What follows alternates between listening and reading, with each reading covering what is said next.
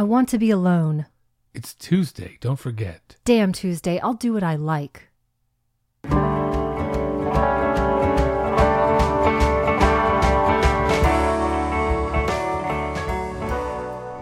Welcome to the Magic Lantern Podcast, an ongoing informal discussion of the films we love and the things we love about them. I am Erica Long.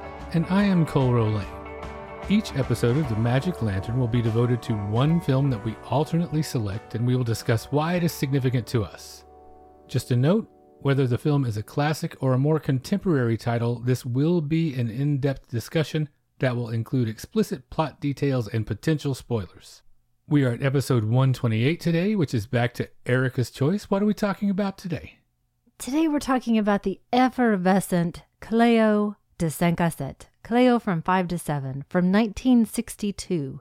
Written and directed by Agnès Varda, with Corinne Marchand, Antoine Bourseiller, and Dominique Davray. We follow Cleo as she moves through Paris awaiting test results from her doctor that will confirm whether or not she has incurable cancer. Now, this was my first Agnès Varda film, and I had gone into it thinking it was going to be really depressing. I also had the mistaken impression that it was related to either pregnancy or abortion, so cancer was almost a lighter prospect somehow, but it is not the doer proposition at all I was concerned about and it manages to feel so fresh and alive some half century later. This was, though, a little bit of a bittersweet viewing because Agnès Varda sadly passed away in 2019, but she was working and inspiring up until the last. So let's talk just a bit about Agnès Varda before we get into the film itself. She was the only woman director in the French New Wave, though she may be more closely associated with the left bank movement and we'll talk about both of those periods and the players during this episode. She reminds me just a bit in that respect of Vera Chytilova, whom we discussed in Daisies, her being the lone female in the Czech New Wave. And of course, more than anything, we want to encourage folks to get into Agnès Varda's filmography. By the way, did you know this? In 2019, the BBC polled 368 film experts from around the world in order to name the 100 best films by female directors, and Varda was the most named director. She had six different films on the list, and Cleo was number two. Who made that list? Who was behind that? It was the BBC. So it seems like it might be more Eurocentric, say, than if the New York Times made that list or some American entity. Yeah, the experts were from 84 different countries. And I'm amazed that this was only her second feature, and she was in her early 30s at the time and relatively new to cinema as a whole. She had been for many, many years a very successful photographer and photojournalist, and I think you'll see her impeccable eye for composition throughout this film. When she was talking about her first film, La Pointe Courte, she talked about without ever having any experience or having been an assistant, without having gone to film school, she took photographs of everything she wanted to film. And that those photographs were basically models for her shots. It sounds like she was basically storyboarding. So, are you ready to get into the film itself? Absolutely. It begins with this tarot reading, and this environment that it starts in, somewhat unexpectedly, is full of all these beautiful colors and textures. I wanted to ask you right off the bat was that color shocking to you at the beginning? Because all you see prior to that probably are black and white promotional stills or clips from the film, the trailer. How did that explosion of color, relatively at the beginning, prepare you for what followed? Did it start you off off balance in a way? Or did that unexpected warmth of this opening environment sort of ease you into things? I was totally dazzled by it. And the actual cards and their hands as they're moving the cards are in color. And then when they begin to speak, that takes us back to black and white. And so it seems like this really exciting visual statement that this filmmaker is making, and especially that kind of break all the rules mentality. Well, the unwelcome thing here, the thing that we learn during the course of this reading, her illness is revealed to us right away, at least to some degree. It's a complicated proposition, I assume, for a fortune teller to have to deliver such bad news as they perceive it another thing I wanted to ask you right off the top here. How much stock do you put in the fortune teller's response. Because I don't think either one of us are inclined to give the tarot much credence when it comes to that sort of thing, but I have to admit, I fell into it a little. In spite of my rational self, I do take on this feeling that she is doomed, and that is only because of what this tarot card reader says to us the implication that that reader knows more than we do. I feel like it's more of a psychological tool, that it's cueing off of what Cleo herself is telling us that she already knows the results, She's already crying at this point. She already feels doomed herself. And the tarot card reader sort of dancing around it a little bit isn't really helping. And Cleo here is clearly terrified, and it's kind of intriguing for me to look at this woman who is resorting to spiritualism in the face of this major uncertainty of her future, but who is just resigned to it all the same. Now, do you feel like that's probably a pretty common impulse for people to cast about in light of this terrible news for anything that can give them comfort, even if it contradicts what they normally feel or believe in on a day to day basis? Yes, because I am a massage therapist and I teach other modalities that might be on sort of the alternate spectrum. I come at them from a science approach, but a lot of people don't. Now, I mentioned that this was my first Agnes Varda. Do you remember coming to her for the first time and what that film was?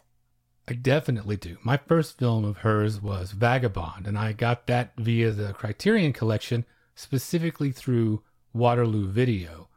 When I used to work at Waterloo, the record store, we had a sister video store that was connected to us. And that was when my film education really sort of began in earnest, having access to all of that stuff for cheap or free all of the time. I lived right down the street from it. I used to go there all the time, but we didn't know each other. Right. Wouldn't it be fun if our unknowingly somehow our hands had brushed while we were lingering over the Cleo from five to seven. But that was the first one that I came to, and then this was the second one after that. And I think this really is the best choice to introduce people to her work. It's so perfectly vibrant and it's accessible without any of the negative connotations that usually come with that word. And I think it really just sets the table for everything that follows in her career. So, can we get into Cleo herself a little bit? Sure. Now, Corinne Marchand is playing her here, and she's a beautiful woman, and that beauty is a theme in the film. Specifically, that her face is essentially her fortune, or really the fortune of any woman. And there's a recurring motif of mirrors and reflections throughout the film. It kind of reminds me of World on a Wire but used in a completely different way. How would you describe her as we begin to meet her here? What adjectives would you use if you were just telling someone about this character? Right now, in the first moments of the film, all I have is beautiful and scared, and maybe a little vapid, if I'm being honest. What was your first impression of her? The other things I would throw in, or maybe adjust according to what you said, I would say famous, at least modestly, that has to be in there a little bit. As a result of that, she's a little spoiled. Maybe instead of vapid, I might substitute that with childlike or maybe even sheltered is a better word for that because she must be looked after to a certain degree. It seems to be implied in the beginning. Treated like a china doll, as right. she says later. She's isolated. She's stylish and attractive, obviously, but is she appealing in that way or does she seem selfish to you? I'm thinking about those mirrors again and that she's constantly looking at herself, but it seems more to be that this perception of reality is this constant reminder that she is, in fact, seen and examined at all times by the rest of the world. So, am I perpetuating this idea then that her face and her beauty are all that she has to sustain her? Because she says, ugliness is death. But she's also facing a literal death, possibly. So, with all of those adjectives that you used and this possible death sentence, do you actually care what happens to her right now? This is one of the things that's so fun about this film. I do, but not because of her characteristics as they're presented to us, but because of how Varda presents it and how Marchand portrays it. Because it's such a question to start off with. Do you empathize with her or do you have to warm up to her somewhat? And I really like the way that Varda employs the contradictions that she uses here compared especially to the rest of her new wave brethren who would have been more in your face about this sort of thing. It's more subtle and it makes those that might be in her corner to begin with have to work a little harder. She isn't just antagonizing the squares or the establishment. She's making it a little more complicated to find, for example, the easy feminist foothold by making this woman someone that you might not necessarily align yourself with based upon your initial impressions of her. Because, like you say, I think at this point in her life, her vanity, at least in part, is what keeps her going. It's keeping her alive. That's not an appealing idea necessarily, but maybe it's more relatable than the viewer would like to admit. And then the gradual erosion of that vanity, once this is established in the beginning, is a really nice touch. The accoutrements that are the catalyst for this transformation and the evolution that we perceive because of that. She sheds the hat, then she sheds the wig, and she keeps going until we get down to the most sincere, unadorned, pure version of her by the end. And all this vanity and pretense is stripped away, and she can directly engage with this news, this test result, with nothing as a buffer. Or maybe that's just the way I see it. How does this transformation affect you as she goes along? Do you see it as a move towards something more genuine, or is there some other way that you would portray that? I'm probably in that second wave feminism that she's part of the problem okay. to begin with. But that's not really fair.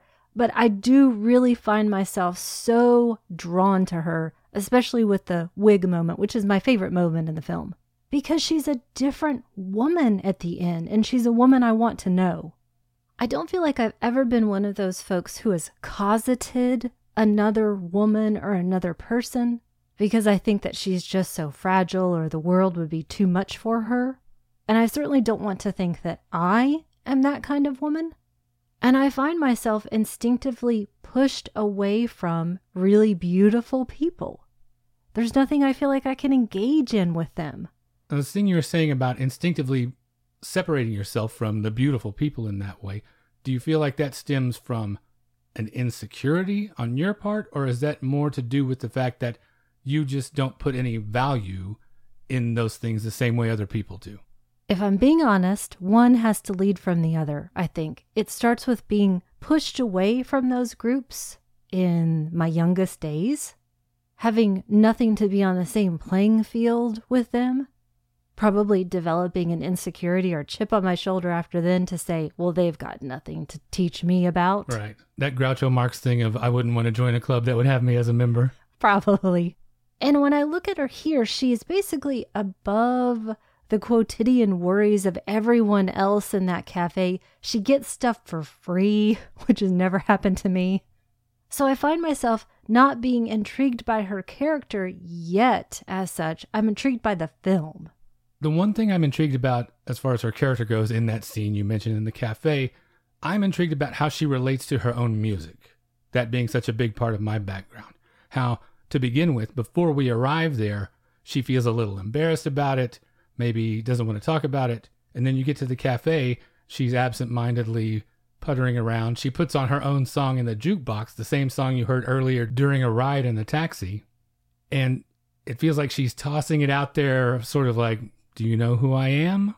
And she's not so embarrassed about it now when she's seeking some validation. So, this ebb and flow as to how she feels about her own art. That part of it's interesting to me. And something else that you brought up earlier, the mirrors in this, they are so very important in this journey. They're often incorporated into these moments in which she is under the most stress, these little moments of truth. And like with her wardrobe, as she loses it along the way, these mirrors are signposts of her progression, I feel like. And what you said about them earlier is only about half the equation for me, the part about her being looked at all the time. I think that very interestingly, this emphasizes that there is definitely an external element that seems like a necessity. It isn't just an internal process, this self analysis as she's going along.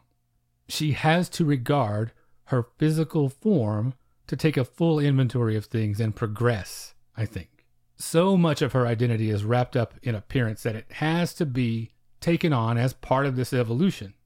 Now, based on all of that, the way that this is presented, the way she regards herself, even, How do you think Cleo feels about her own femininity?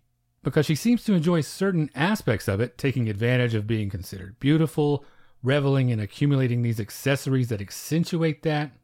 She's vain, yes, but there is also something that keeps you from feeling that she's hollow. What do you attribute that to? I think your point about the mirrors serving different purposes is a great one because I'm thinking about a couple of moments. One, when she's being looked at from the outside, we as the viewer are literally on the outside looking in when she's trying on different hats. To me, that says there's nothing here that's happening that we are part of. She's not revealing herself in the same way yet. And then later on, after that, there's a glass that's shot through with a bullet hole. After she's made this big transformation, it seems like that idea of us looking through into something is completely destroyed at that point. We are entirely inside and of her at that moment. And so I don't think she's hollow. I think she's not understood. I was reading something completely unrelated to this recently, and the suggestion was this main character had been beautiful and was a twin, but her face had been destroyed, and she was talking about how all beautiful people are part of the same club. And they know instinctively we are somehow better than the rest, but we have to play it off like we don't know that. And so, all of the stuff that she's a part of, being cosseted, getting stuff for free, it's just sort of rules of the game. I think what sets her apart for me in this case, there is a certain type of innocence and a purity, and more importantly, a willing to give back that I perceive in this character that makes her different from that. And I feel like I'm making her out to be somehow a monster or that I think that she's a monster. I'm just not as interested in her as I am as the film progresses. So I don't mean to put it at this, you know, high level of hatred or something Right. like that. Because even at the beginning, she's not aloof or cruel or any of these other qualities that you might usually attribute to the beautiful and shallow. And I think the way that I pick up the most on that is how happy she is to have affection reflected back to her. She has this meeting in the afternoon with her lover, and he tells her, I'll take you out on Friday. He's kind of dismissive of her. She's not a priority to him. One, will she even see Friday? We don't know that at this point. We don't know how serious things are. But the more important thing that I take from that is just how much she would like to be loved. And not just for her beauty and not put up on a pedestal, but in a genuine two way street kind of way. She wants to receive it and give that back. Which is the most relatable thing. That's the most honest human emotion I think there is. Getting back to the cafe for just a moment, I want to talk about one of my favorite artistic flourishes here. And that's the idea that we're party to the internal monologues of other characters, as well as being able to eavesdrop on the varied and fascinating conversations of those happening all around her even if she's not aware of them. And I think the first time that I personally saw this concept was in Before Sunrise when I was much younger. And I loved it then, and it's wonderful to go back to something that was obviously incredibly influential on that film. And to me, that suggests that there's such a complete worldview happening here by Varda, and it belies her experience level. There's curiosity about everyone and everything, and specifically about the everyday of normal life. And this is where I wanted to get into a bit about the French New Wave here when we're talking about breaking all the rules and experimenting. So, first and foremost, are you, Cole, a fan of the French New Wave? Most definitely. The impact of that movement is incalculable, I think. I will always be in favor of experimentation and energy and rebellion. I believe, to some degree at least, in the auteur theory. I appreciate the attention that they brought to filmmakers that up to that point were underappreciated, like Nick Ray. I love the 400 Blows, especially. I like Jules and Jim. I appreciate what a jolt Breathless was. I think Shoot the Piano Player is the only one of the established canon that I have yet to crack. I've tried it a couple times now, and it just does not resonate with me. I am not on its wavelength whatsoever. Do you have favorites? As a Francophile, how do you feel about it? I do have favorites. Jules et Jim would probably be my favorite. I couldn't care less about Breathless, honestly, hmm. and I've seen it multiple times. But you appreciate its status as an icon and its keystone position here in the movement. 100%. And I don't get angry at any of these films because France in the 50s and 60s, nothing ever looked so cool. I think in most, the worst excesses seem to be creating idols and a sense of self importance. And probably the same criticisms that people apply to Quentin Tarantino, movie mad, stealing from other things. And to give you a bit of context here, Cleo came out in 1962. That was a year after Jules et Jim, two years after Breathless. For now, though, we're really still just in what is sort of the first act. Cleo distracting herself, doing these things that make her feel good, which are tied to her physical appearance, trying on hats. We see these mirrors everywhere again. And there's some foreboding that's happening here. Angèle cautions her never wear new things on a Tuesday. Now, in all your Francophile travels, have you ever heard that before? That you never wear new clothes on a Tuesday? Because superstition just takes the fun out of everything. Never heard that ever. No European travel has ever indicated to me that that's a widespread thing. Have you heard that before? Never heard that before. But it did lead me to another question. And I think you were on your way to this answer already, maybe in what I anticipate you saying here. But how crucial to what Varda is trying to say is the way that fashion is central to the French identity? I think ultimately Varda is saying something a little bit more interesting than that. I think she's saying that it is integral to a specific type of woman. So, for example, if you look at photos of Varda working, you would not say, This woman is wrapped in fashion. But Cleo certainly is, and this image of her is what is so important. This kind of mid level, moderately successful pop singer has to put on this specific face and the specific clothes. And she's treated well because of it. But there are all of these other women circulating around her that don't seem to have to live by those same rules. And we're constantly looking at these other women too older women, younger women, larger women, smaller women that they have something so interesting to say as well. And I like that we have here in a moment this prominent image of a wedding dress because it says to me that Cleo may never have a chance to wear this.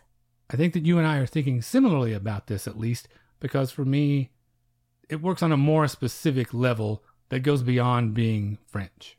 It's more about standards of feminine beauty in particular, like you say, and the way that some of those things have to do with your natural physical appearance, your body, your given characteristics, and then the other part of that equation being the parts of beauty that are external process makeup, wardrobe, those things that you can achieve regardless of your born physical appearance.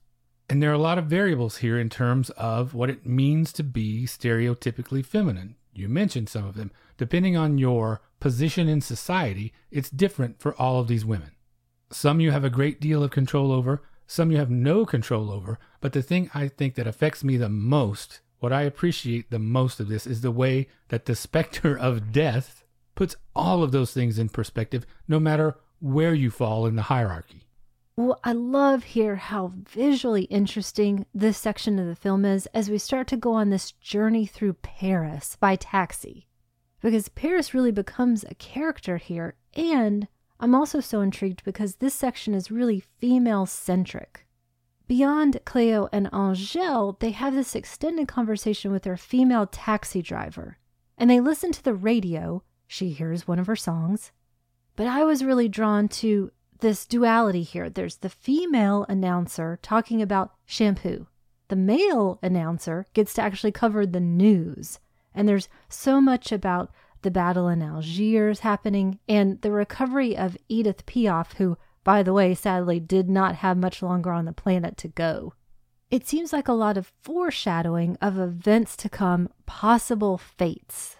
The visual part of this, the appeal of this, is twofold for me particularly in this section. It is a thrill to get to see the city as a backdrop there. Paris in the 60s, that idea has immediate appeal, at least to us. And then you see so much of it shot on the street, and it's full of all these amazing details that just immerse you in her world. This long cab ride that you talk about with the radio as the backdrop.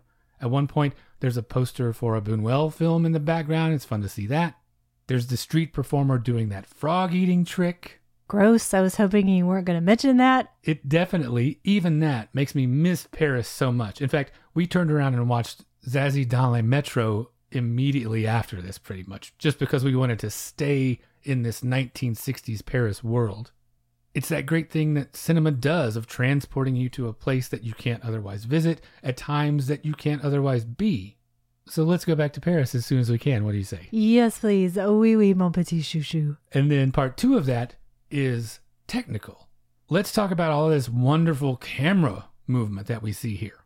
There's some zoom work in it, but so much of it, what appeals to me, the thing I like to see the most, these beautiful pans, all these lateral moves that feel like they're quickly taking you from one place to another. Appropriately for a movie that's kind of a countdown clock, it leaves the viewer with this sweeping feeling, like it's urging us to keep moving down the street and on to the next thing that she hopes will distract her from this dilemma that she faces. Varda was a genius with a camera, both conventional photography and cinematic. She's such a deft editor, she's brilliant with pace. I like how much it was a whole, complete process for her. The writing, the shooting, the editing, directing actors, each of these things were inextricable from the others for her, and you can really feel it. In fact, she even coined a term for this, cinécriture, which I love, which translates essentially to filmic writing, and it perfectly encapsulates her type of fully integrated approach to making movies. Well, Cleo and Angele arrive home, and we get to see how Cleo essentially prepares to be seen.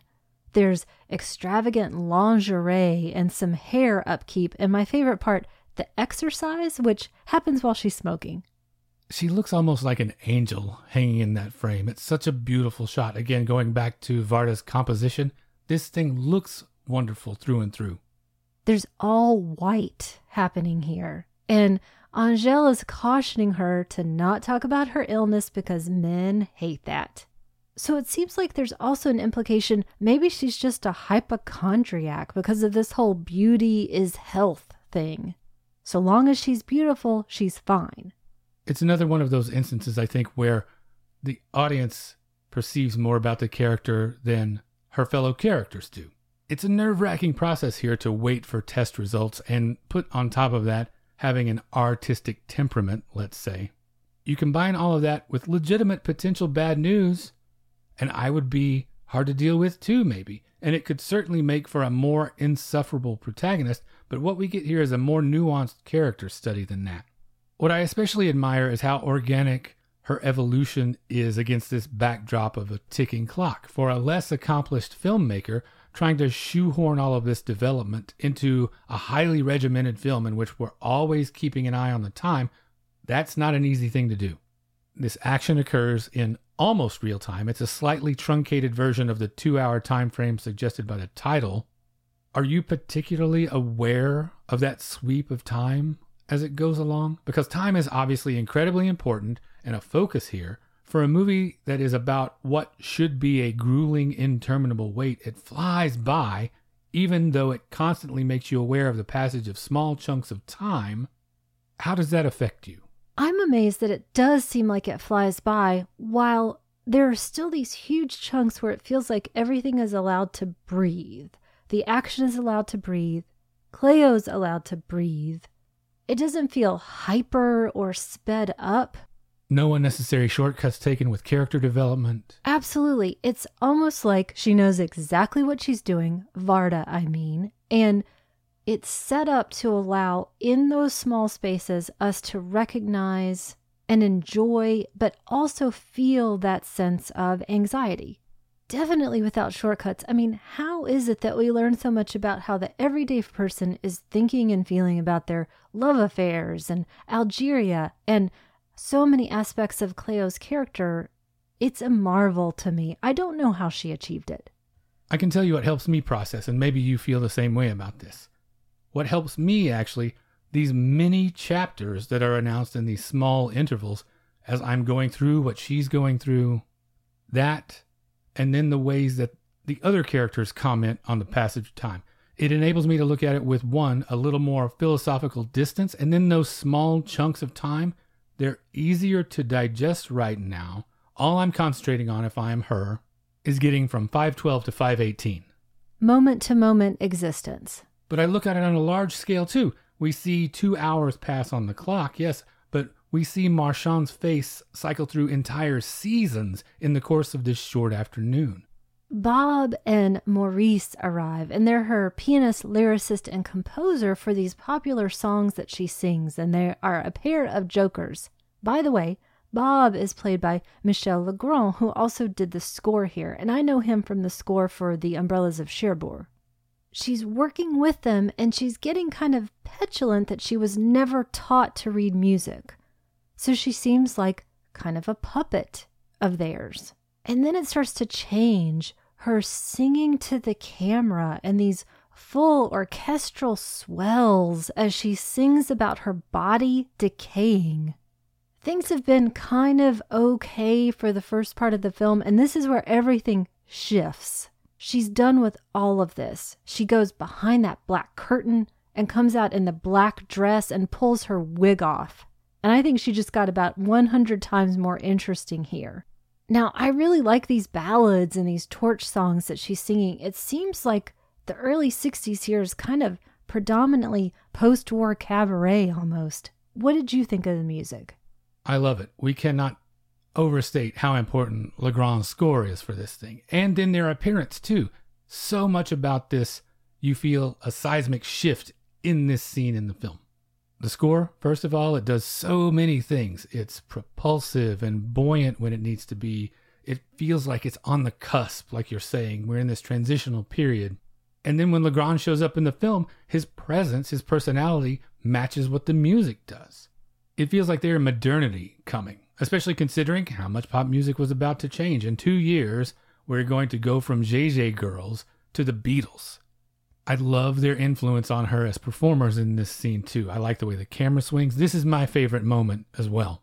When she begins singing this new song, Varda wrote all the lyrics for these songs and they are fantastic. Really? I had no idea. This musical interlude, it both brings the film to life in a way that it hadn't been up to this point, and then just as quickly it brings it down to earth as this song launches into its final verse. Everything goes dark and strings come in from out of nowhere, and it is momentarily devastating. There is no better scene in the entire film at demonstrating what an emotional roller coaster that Cleo is actually on. And I do want to give special credit to Legrand for what he contributes to this scene. He is so great in it. He adds just what the movie needs at this point, much like Jean Luc Godard and Anna Karina do when they pop up later. That is one of my absolute favorite things about the French New Wave movement, these crossovers, the way they pop up in each other's work so much. There's something so lo fi and charming and innocent about it. It feels like it's 50% solidarity with your revolutionary comrades in arms, and then 50% let's put on a show. It also makes for fun little in jokes that yield more each time you return to them because you've seen other things in the meantime. The first time around, this short film, it might just be a playful interlude that helps Cleo pass the time, a nice momentary distraction.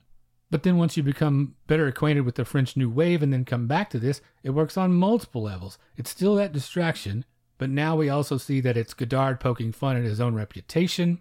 And more importantly, and more fun for me, Varda getting him to do something that it feels like only she could get him to do. Because she made that film.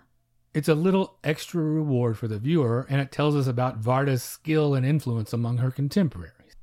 Before we talk a little bit more about that, I want to mention just quickly my second favorite moment, and it incorporates the music. There's that kid with a xylophone, and that sound turns into other music. And then there's a flock of birds that sends that music away, and it's wonderful. After her pulling the wig off and declaring herself, I think this is such a fantastic, again, breaking the rules example.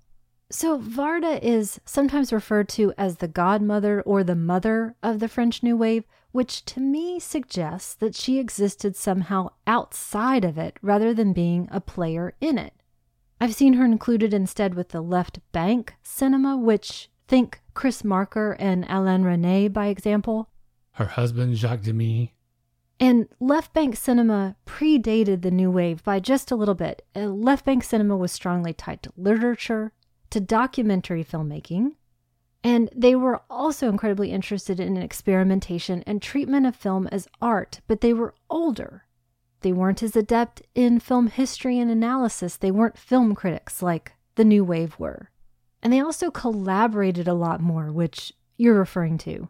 And she was so intent on that. The music and the writing and the cinematography, all one. Everybody has a chance to collaborate as part of this whole, every piece going for the same message. So, do you think that she gets assigned this specifically feminine role rather than being spoken of as a player because simply she was a woman? Do you think her films were overlooked in that space because she was a woman?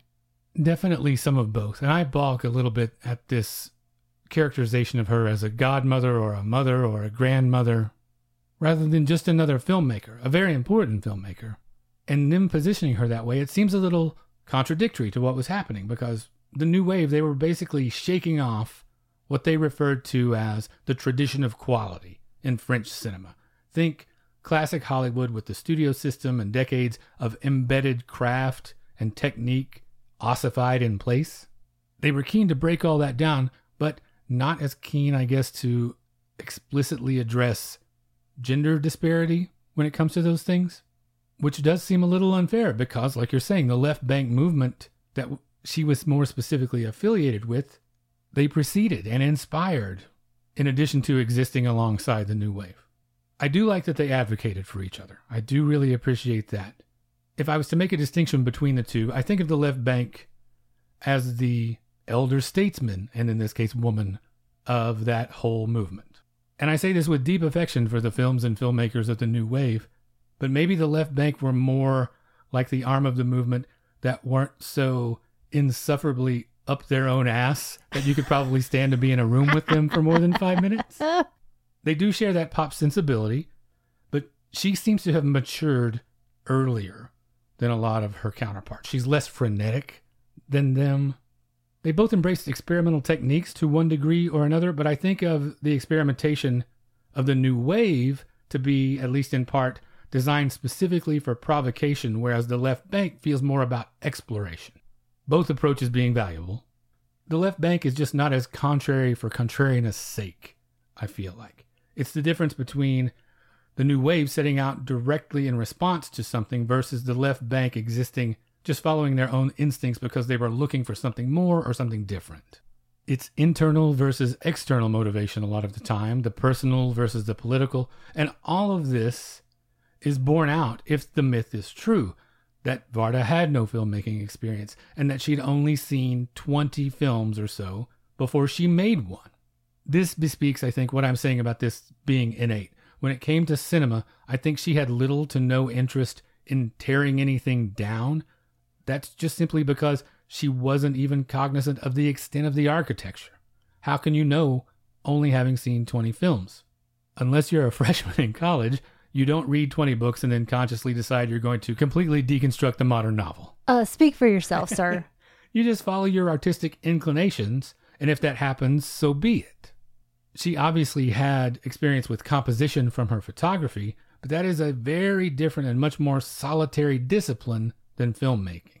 Both, I think, specifically for Varda, being about looking at these people that we don't often see and getting to know them really well inside and out.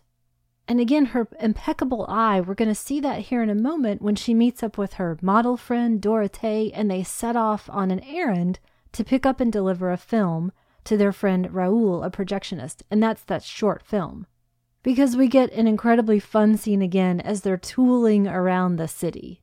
Aside from the song that we just talked about, this is my favorite scene. I love the nature of this conversation and how unguarded Cleo is with Dorothée. How she admits to feeling that examination would find only her limits. She's talking for the first time in the film to another person, specifically a woman, who doesn't want, need, or rely on her for anything. Not in her employ. And that's incredibly liberating, it feels like. It helps a lot that Dorothée is reasonable. She takes pride in herself and she understands, for example, that the artists she works with are looking at something greater than just a solitary human figure. She injects this universality, this larger philosophy into the conversation here. And I just really like her. I like her philosophy. I like what she offers Cleo. And Cleo is at her best when she's engaging with other like minded spirits that can help elevate her. It's the very definition here, I feel like, of something to live for, this brief encounter that she has here. This is what it feels like to be young and dynamic and fun and thoughtful, out and about. Every errand seems full of adventure or possibility. Who will I run into today when I'm doing this thing? I love how much of this intensely personal film takes place out in the street in public. The big question for me is will Dorothée learn how to get the car out of second at some point? But there's a brief interruption to that happiness. There's that superstition and an omen again because there's a broken mirror. And it feels like at this point, as Cleo is leaving Dorothée, she's walking through what feels like a dark tunnel back out into the world. And that's where we see this huge bullet hole in glass where a man was shot through the window of a cafe. So that doesn't seem good. Our world is literally shattered at this point.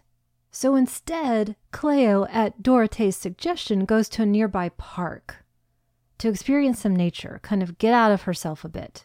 Before we get into this final act, let's talk a little bit about the difference between your expectations of this and then what you actually encountered. When you first heard this synopsis, did you expect this to be considerably more grim than it turned out to be? Because ostensibly, this is about those nail biting hours that a woman spends waiting for a potential cancer diagnosis.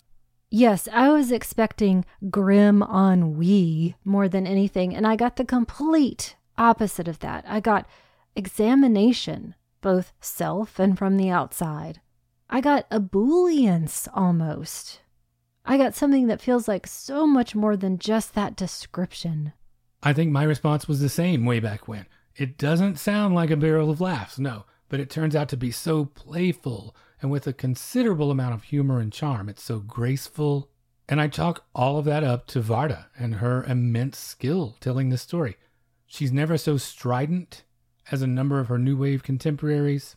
And it shows up with how tenderly she handles some of these stories. One more distinction I would make would be that it feels like they had something to prove, she had something to share. It's a significantly different approach.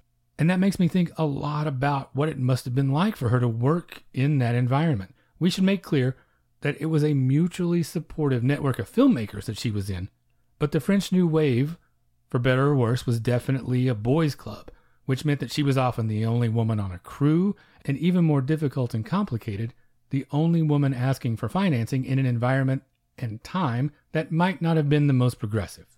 I think this is what makes her achievements even more remarkable over the course of her life her perseverance and dedication to following her creative bent, regardless of support or lack thereof. That's inspiring all by itself.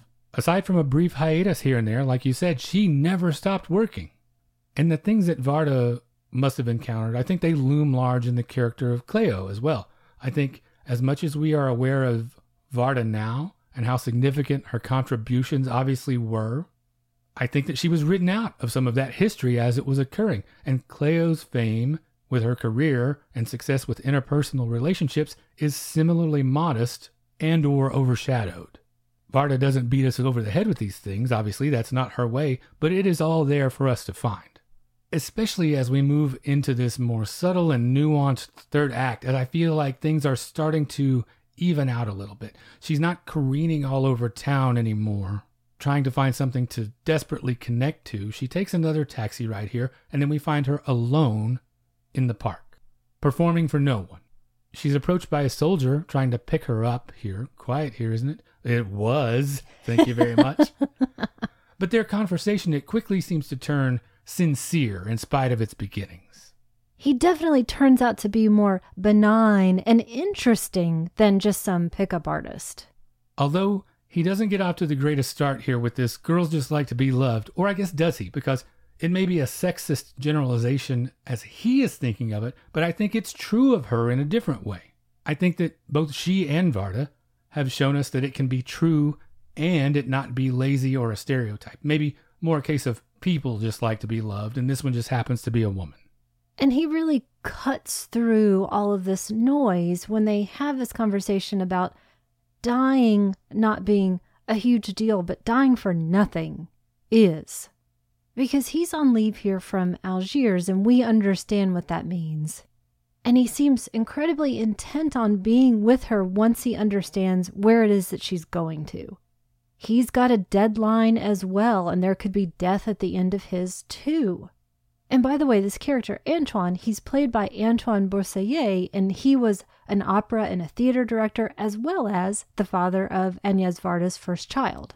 Some of this here reminds me a little bit of one of your favorites, Linklater's Before trilogy. I know you love that a lot. I don't know if you saw that in this, but I see this chance encounter, and while the stakes in the Before trilogy aren't nearly this grim, it has this similarity in terms of this is honest. This is not born of desperation. This is true connection. This is one of those great examples of the thing that you were looking so much for finally shows up when you stop looking for it. I don't attach anything negative the way I see this play out in terms of the desire to achieve connection like that. I think it manifests itself here very organically. How about you? I don't see anything negative in it. I was poised to do so, though, because basically she's practically immediately accosted the second that she walks through the park. But the writing itself is what totally turns that around for me. Take their dialogue, and especially Antoine's. I don't think a male auteur of the time would have come up with something so subtle yet deft. So for me, it comes back to something we've said multiple times this worldview that she has, this interest in the world and the people in it, is what sets her apart from basically everyone else. Poetic but unpretentious, deeply interested in the human. Well, we're nearing the end of her allotted two hours, at least according to the title. Shall we talk about that title for a second? Because I think it works on multiple levels. Obviously, it's about the specific time frame that the film covers, but it's also this really interesting inversion of a French idiom, cinq à sept. Is that a figure of speech that you were familiar with before this? No. Well, it is traditionally thought of as the time of day that illicit rendezvous take place. Ooh la la. That's exactly what I was going to say. I have it written here in my notes. But instead of earthly pleasures, she is spending this time in a liaison with her mortality. Instead of the little death, it's the big sleep basically. And it again, I think, highlights Varda's ability to mine the culture for these unexpected associations that subtly affect how you might feel about them from this point on. Hang on just a second, because that was really good. You like I- that? yeah, I do. That's one of my favorites ever that you said. Well, then you'll like this too. In keeping with that, we come to the aspect of the film's philosophy that I agree with most. Nudity should be for everyone, he says. Just One like Summer. hundred percent on both of those. She is on her way to the hospital here with the soldier, and quite reasonably. It's hard to maintain the jovial atmosphere, even though he's really trying to, as they get closer to this destination and the potential for disaster encroaches. Everything goes quiet, they say, when they're getting closer to the hospital. It certainly does when you are in this quarter. And we have another trip on the trolley ride this time. And I love that he starts referring to her by her real name. There's something deeply personal there, a deeply personal connection that he's making. So at last, they arrive at the hospital, but the doctor is not there, which must feel maddening. Now that they're so close to the end of this episode, there's a bit of a left turn here with this business of no need to find out the results right now. We have plenty of time since he's not there and they're not available. Is this one last bit of bargaining or putting off the inevitable on her part? What motivates it on his part, do you think? Is he just trying to make her feel better? Now that they've gone through all of this, trying to make this last diversion, how do you read that? To me, it feels like him trying to grasp a few more moments for himself as well. They did just have that startling image of seeing the little infant transported in kind of the incubator across the street because everything is so incredibly fragile, but they're not treated as such, which to me is then underscored because just as he said that, the doctor does pull up in his own car, which he doesn't get out of. And basically, matter of factly says she'll need two months of chemo and she'll be fine. But he addresses, he being the doctor, addresses this news almost to Antoine instead of her. He gives Antoine the comfort of saying that she's going to be okay, that we'll take good care of her, not to her. And I think that's an incredibly well observed detail by Varda. It's still that the world is going on around her, and she doesn't really have a choice in the matter. And color me guilty here. I don't know that I noticed that as much when I was watching this. I'm coming at this from a completely different perspective. We've had severe cancer in my immediate family on a couple of different occasions. And so I'm approaching this basically just thinking, I just need relief. I don't care whether it's through a third party, because when the wait is over and you get the news, then that's what becomes manageable. And I think the movie definitely effectively conveys that the relief of even not so great news versus the turmoil of waiting, this limbo, this purgatory that exists before your problem can be defined and a specific tailored plan to combat it can be implemented. So I was more focused on what we do now as the culmination of Cleo's journey, her evolution too, so that I missed that part of it. And I don't think any of that is wrong because we is the operative word, meaning that we are in this together, but also she is still going to be managed to a certain extent. I think it just gives us more to talk about as the years go by. Well, one of those things that I have right here, the next question I had for you this connection, is this what she was in search of? Has she found it to her satisfaction with this soldier, do you feel like? Because sometimes it takes that brush with death to get us to relinquish those lesser parts of ourselves, that vanity, that childishness. Sometimes even death is not enough, though. But I don't feel that about Cleo. How do you feel? Is this a lasting lesson for this character? I think she's still processing it, which feels completely realistic because she says, maybe I'm happy. She's not quite sure. There's not enough evidence yet to say one way or the other.